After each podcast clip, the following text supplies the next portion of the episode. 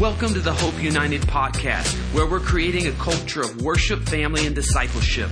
We hope this message challenges, inspires, and gives you hope today. If you like this podcast, remember to share and subscribe. We've been talking about defeating fear, and today is our last on this series. Um, and it's been a very good series because I believe it's something every person faces. No one's exempt from facing fear but it's what we do in those moments that really defines where we go and what happens. Um, you can see throughout scriptures men and women of God who have faced fear, and we can learn so much by studying their example, um, especially about how God brought all those people through when they relied on Him in those moments. So today I want to talk about relying on God. What does it mean to rely? I looked it up and it says depend on with full trust or confidence. You know, we have a little, she's now three years old. She turned three this last week, Ariella, and she loves to do sometimes risky things that kind of freak me out. Um, but there's moments where she might be kind of scared to do something or try something new. And something that we like to tell her is, I've got you. We've got you. And so it's, it's really cute because now she's tried to flip it and, and tell us that she's got us if she sees something. And obviously, you know, even if she's so little, she's got this confidence in her that I can do it. But the, the trust that she has in us when we say, I've got you, it's it's the whole parallel of faith like a child being able to say god has me. I know he's got me and everything's going to be fine. I want to share three things that will help you defeat fear. Three things that will help you defeat fear. Number one anchor yourself to god and his word. Anchor yourself to god and his word now, I thought about this as an illustration, and I said to myself, man, if I could get an anchor in here, the, the, the, the, little ones wouldn't do justice, right? The small ones, you'd have to have a big one. If you've ever seen one from like a cruise ship or like one of those big ocean liner ones, they're huge. They can do some damage, but they also can keep that boat where it needs to be. It's the same with our faith and, in, and our hope in the Lord, our hope in the Word. Let's go to Hebrews 6, 16 through 19. Now, when people take an oath, they call on someone greater than themselves to hold them to it. And without any question, that oath is binding. God also bound himself with an oath so that those who received the promise could be perfectly sure that he would never change his mind. So God has given both his promise and his oath. Those two things are unchangeable because it is impossible for God to lie. Say that. It's impossible for God to lie. Therefore, we who have fled to him for refuge can have great confidence as we hold to the hope that lies before us. This hope is a strong and trustworthy anchor for our souls. It leads us through the curtain into God's inner sanctuary. Jesus has already gone in there for us. I love how it says that Jesus has already gone there for us. He's paved the way for us to be full of hope. He's faced things that we have faced already, so he knows, and he knows exactly what we need. So he offers us this hope. And I've, I, I mean, you know, for those of you that have been in the faith long enough, I'm sure there have been moments where you realize when somebody that doesn't have the hope that we have, how it's like you ask yourself, how do you do life without the Lord? How do you do life without the hope that we have? Because it's His hope that really gives us the will and the excitement to live and to face the future because He walks us through. The word also says that he sets crooked paths straight for us. So no matter what we face, there's this hope that he works all things out for our good. I'm, I'm reminded of, and I quote this often, but it's something that I anchor myself to, and that is for I know the plans I have for you, plans to prosper you, not to harm you. So when something comes our way and we're able to anchor onto a scripture or the word of the Lord, we're able to say, no, okay, this feels like the, the boat is rocking, but I'm anchored. I know what God says about me. Um, I want you to remember a time. Maybe this is something you're going through currently, but I want us all to do this exercise. Just think of a time that you felt hopeless and all the steps that led you to that place. You know, a lot of times it starts with a disappointment, or it'll start with fear. Let me go there. It'll start with fear of something, fear of, of something happening that you don't want to happen, or something that's happened that you're like, this is not what I thought. And then there's disappointment, and it's followed by other feelings. The reason it's so important for us to recognize fear and shut the door is because fear doesn't come alone. It always comes with all other, all these other things. It comes with anxiety, depression, um, self-harm thoughts, you know, suicidal things, and and you might not face all of those, but it's important to close that door immediately because nothing good ever comes from fear. Fear is the opposite of faith. So this is why we have to guard our heart and our mind when fear comes knocking. Number two, the other way to defeat fear is the armor of God and not just so i know we talk about it we've heard it a lot we're put on the full armor of god I, I, want us to really listen to some important words in this in ephesians 6 11 through 18 it says put on all of god's armor say all, all.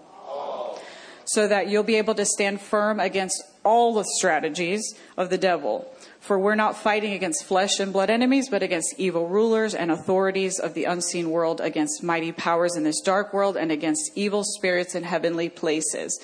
You don't have to look very far to see that there are evil and wicked things happening right now.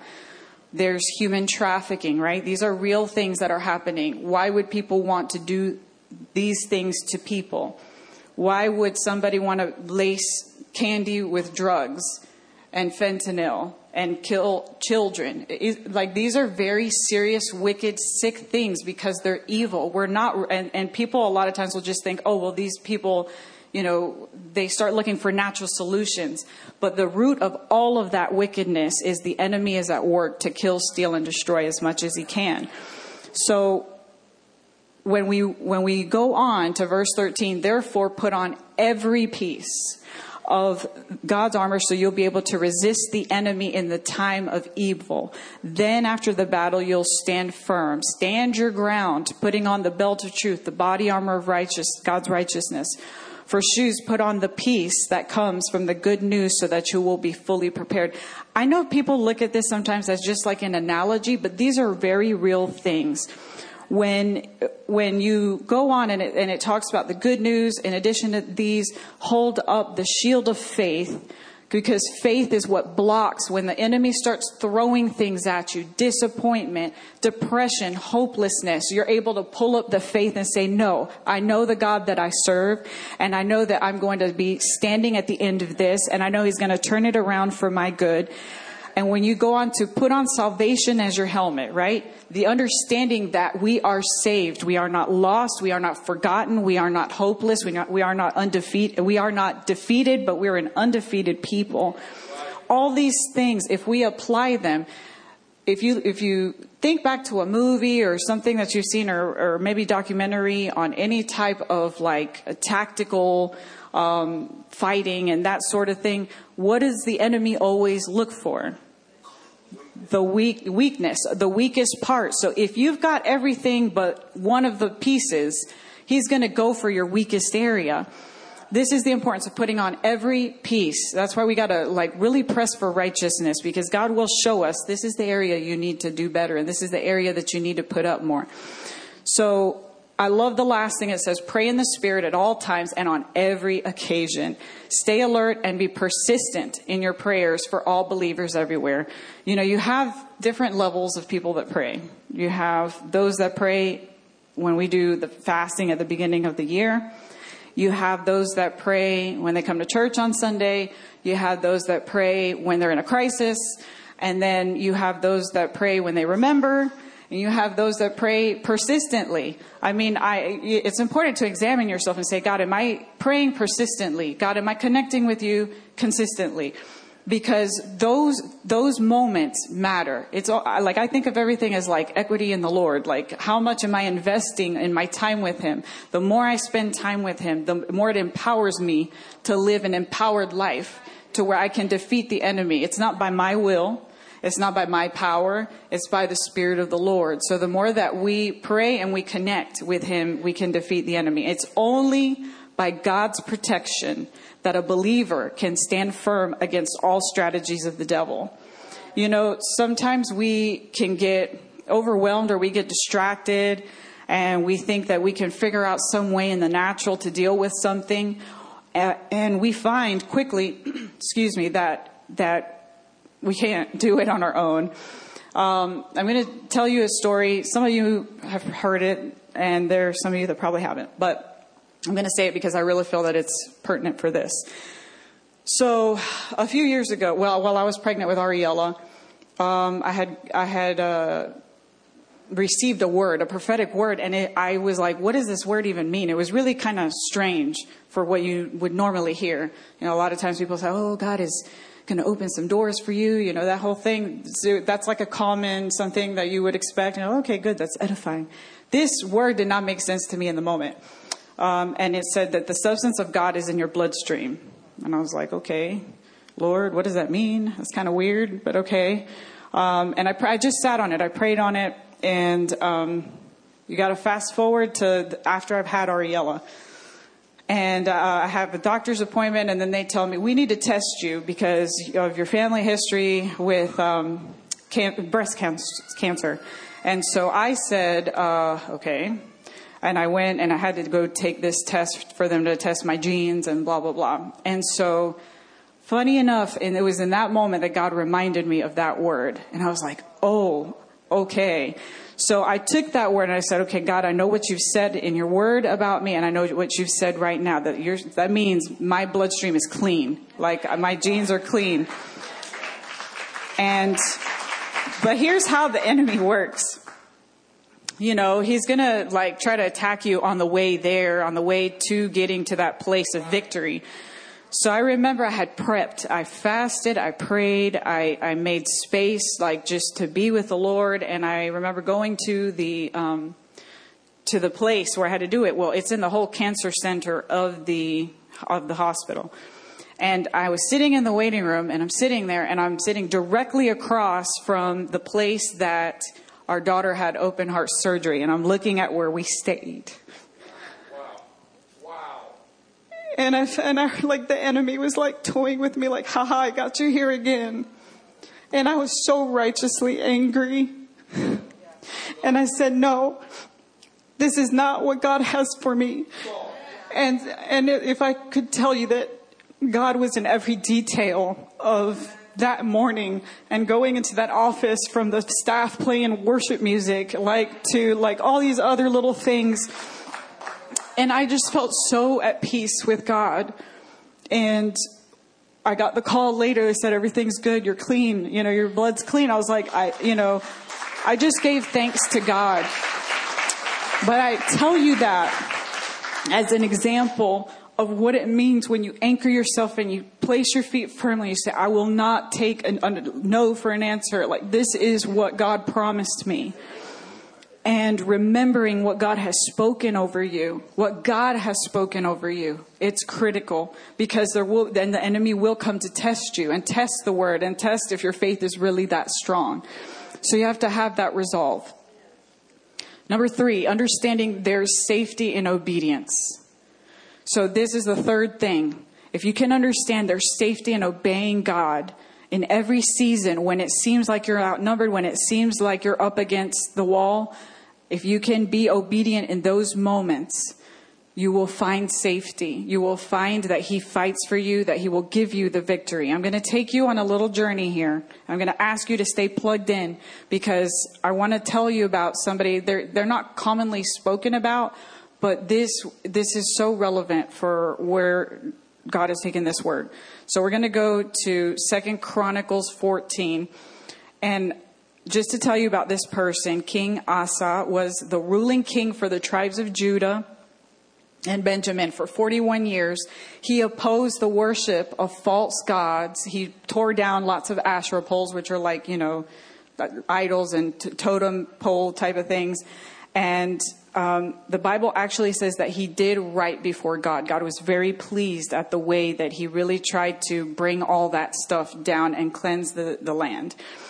So Asa did what was good and right in the eyes of the Lord. He removed the foreign altars and the high places, smashed sacred stones, cut down Asherah poles. He commanded Judah to seek the Lord, the God of their fathers, to obey his laws and commands. He removed the high places, incense altars, and every town of Judah in the kingdom was at peace under him kingdom was at peace under him. He built up the fortified cities of Judah since the land was at peace no one, listen to this, no one was at war with him during those years, for the Lord gave him rest. He was obedient to the Lord, and the Lord gave him rest. All right, moving on. Asa had an army of 300,000 men from Judah equipped with large shields, spears, 280,000 from Benjamin armed with small shields and with bows. All these were brave fighting men. Now, here comes Zerah, the Cushite, who marched out against them with a vast army and 300 chariots and came as far as Mareshah. Asa went out to meet him. Okay, so now Asa's coming out because this arm, this guy has come out with a huge army. He's outnumbered and they're taking up battle positions in the valley here. And so Asa called out to God and said, Lord, there's no one like you to help the powerless and the mighty. Help us, Lord, for we rely on you. And in your name we have come against this vast army. O Lord, you're our God. Don't let man prevail against you. And the Lord struck the Cushites down before Asa and Judah. This is such an important lesson for us to hear because he called on the name of the Lord. A lot of times when we see something, before we call out, we kind of like freeze, right? And we'll say, Oh my gosh, what do I do? And yes, we might ask God for his input, but how do we walk it out? And this is so critical for everything that we do. How do we, I remember when we first, when you first ordained us, uh, uh, installed us as the pastors, one of the words that was given to us was, by the prophets in this house, was seek God before every decision. And although that seems like, man, that's a lot, you know, we live in a natural world, you got to make natural decisions.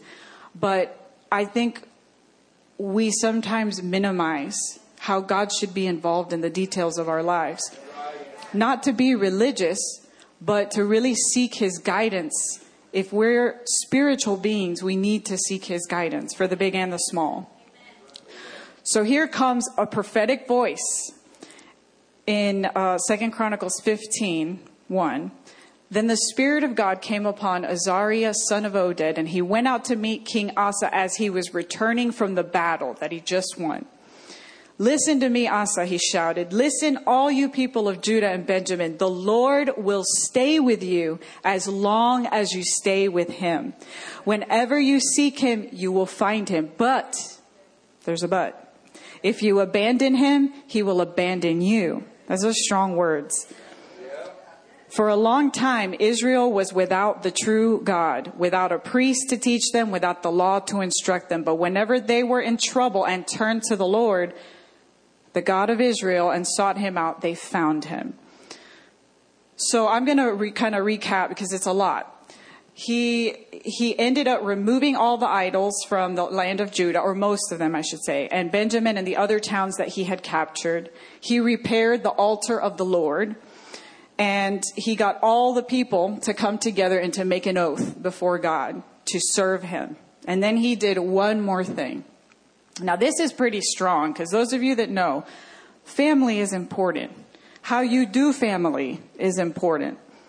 But there also are some principles that are important in your relationship with the Lord where he comes first. Second Chronicles 15, 16 says, King Asa even deposed his grandmother, Maacah, from her position as queen mother because she'd made an obscene Asherah pole. He cut down her obscene pole, broke it up, burned it in the Kidron Valley. Although the pagan shrines were not removed from Israel, Asa's heart remained completely faithful throughout his life, and he brought into the temple, this is key, he brought into the temple of God silver and gold and the various items that he and his father had dedicated. So there was no more war until the 35th year of Asa's reign. So there's a turning point that happens now. And I hope you heard the part where he brought these things, these treasures that he had captured, and put them into the temple of the Lord.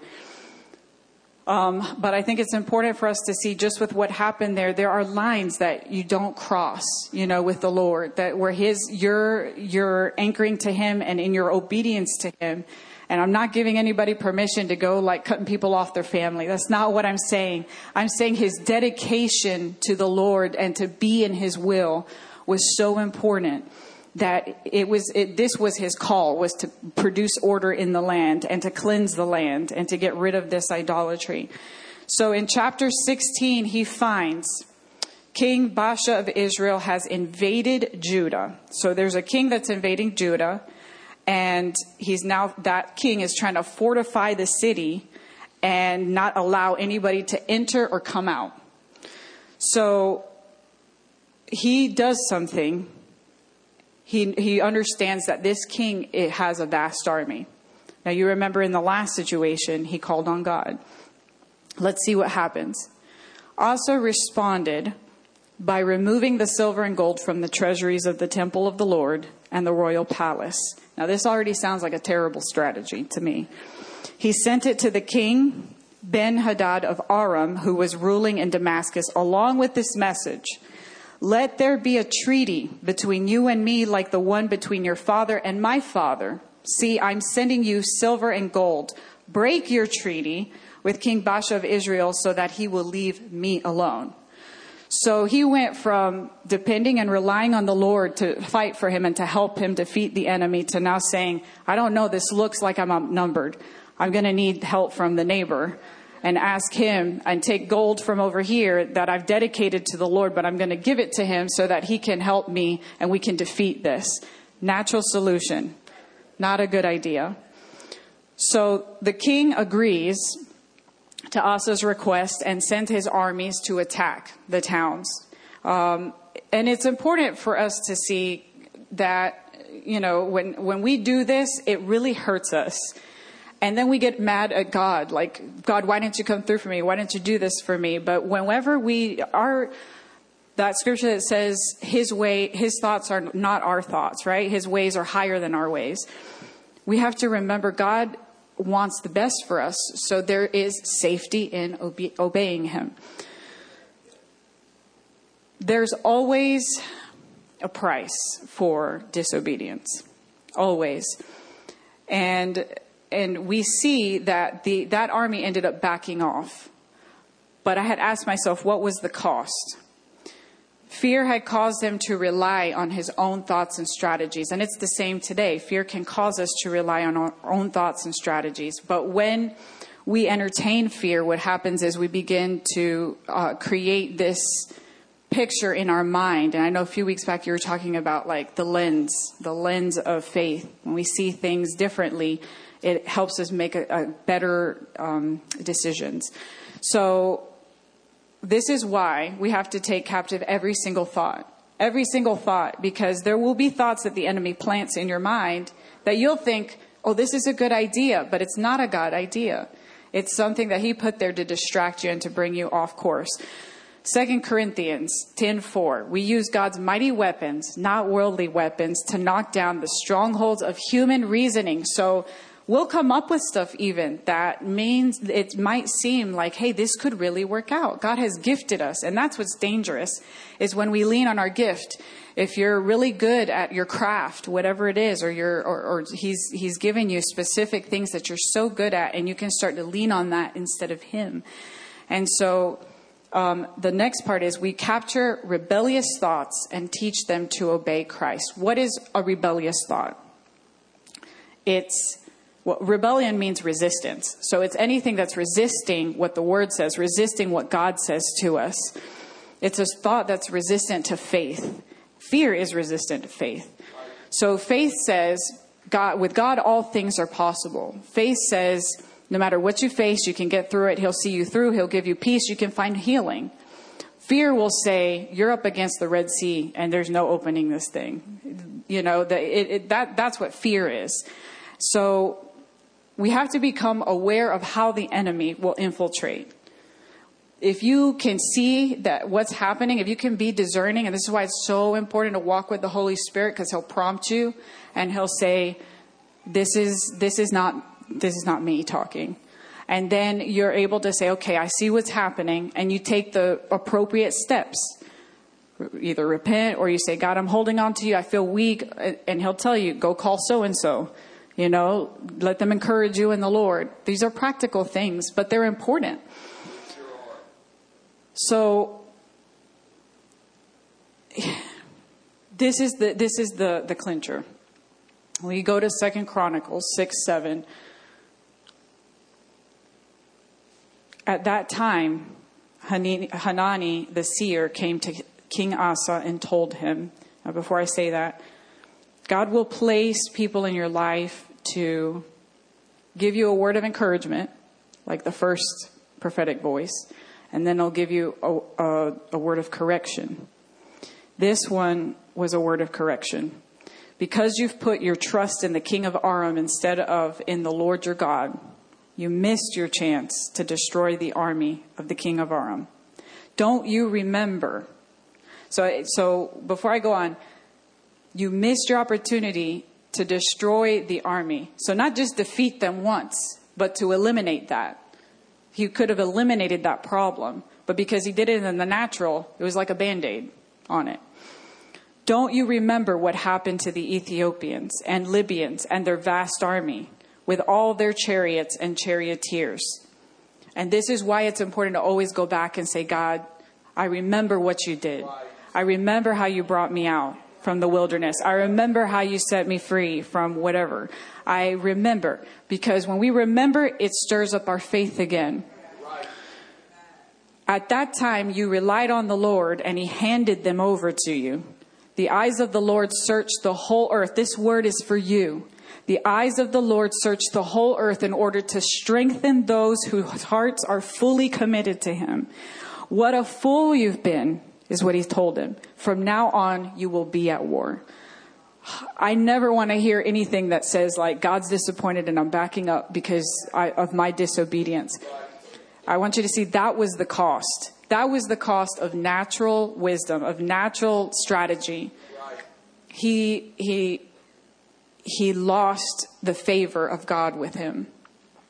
And here's how it ended for him. In the 39th year of his reign, Asa developed a serious foot disease. Yet, even with the severity of his disease, he did not seek the Lord's help, but only turned to his physicians. So he died in the 41st year of his reign. He started off so well. My prayer is not that we just start well, but that we end well. That we're consistent on the journey. There's a price on relying for relying on other things that are not God. There's a price for seeking what only God gives in other places. I want us to just close our eyes for a moment. Maybe some of you can relate to some part of this, or maybe all of it. Maybe you find yourself in that, in a similar situation where you, when you're facing things, you begin to think of natural strategies. You begin to look for affirmation from people to confirm what you're trying to put together. Maybe you are just like him in the area of the of the physical, where you're saying, "I need to." I, you're hanging on every word that the doctor says. Maybe you're trying to figure out how to do better with your business and and not hearing from the Lord so clear, so you start coming up with your own thing. Maybe you're trying to cope with whatever you're facing by substances with other things. The Lord is so ready to help us in whatever way that we need. And a lot of times, yes, it can be scary, but God has always come through for his people. He would say, Be strong and courageous. Don't fear. I'm with you.